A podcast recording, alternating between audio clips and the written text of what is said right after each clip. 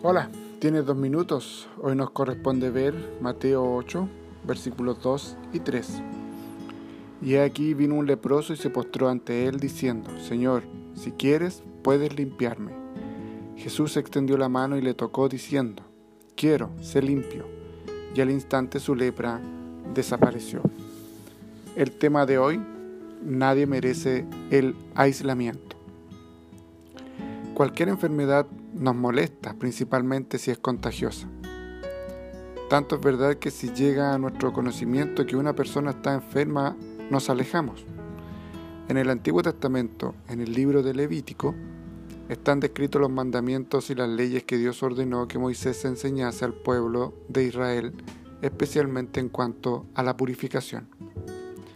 En aquella época, si un hombre se enfermaba con lepra, por ejemplo, debía rasgarse la ropa y gritar impuro, impuro.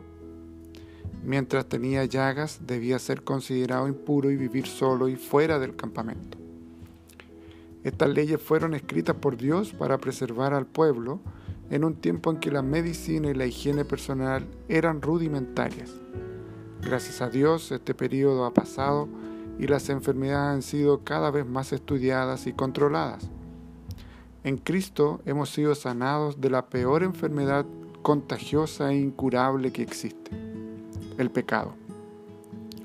El Maestro nos ha sanado y nos ha rescatado de vivir aislados de la convivencia alegre y amorosa de nuestra familia e iglesia.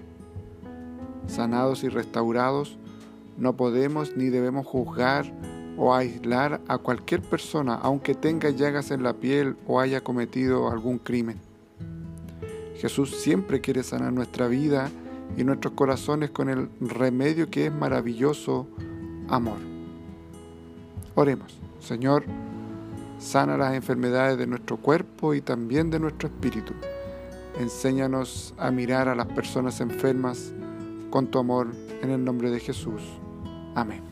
Que el Señor te bendiga y gracias por tu tiempo.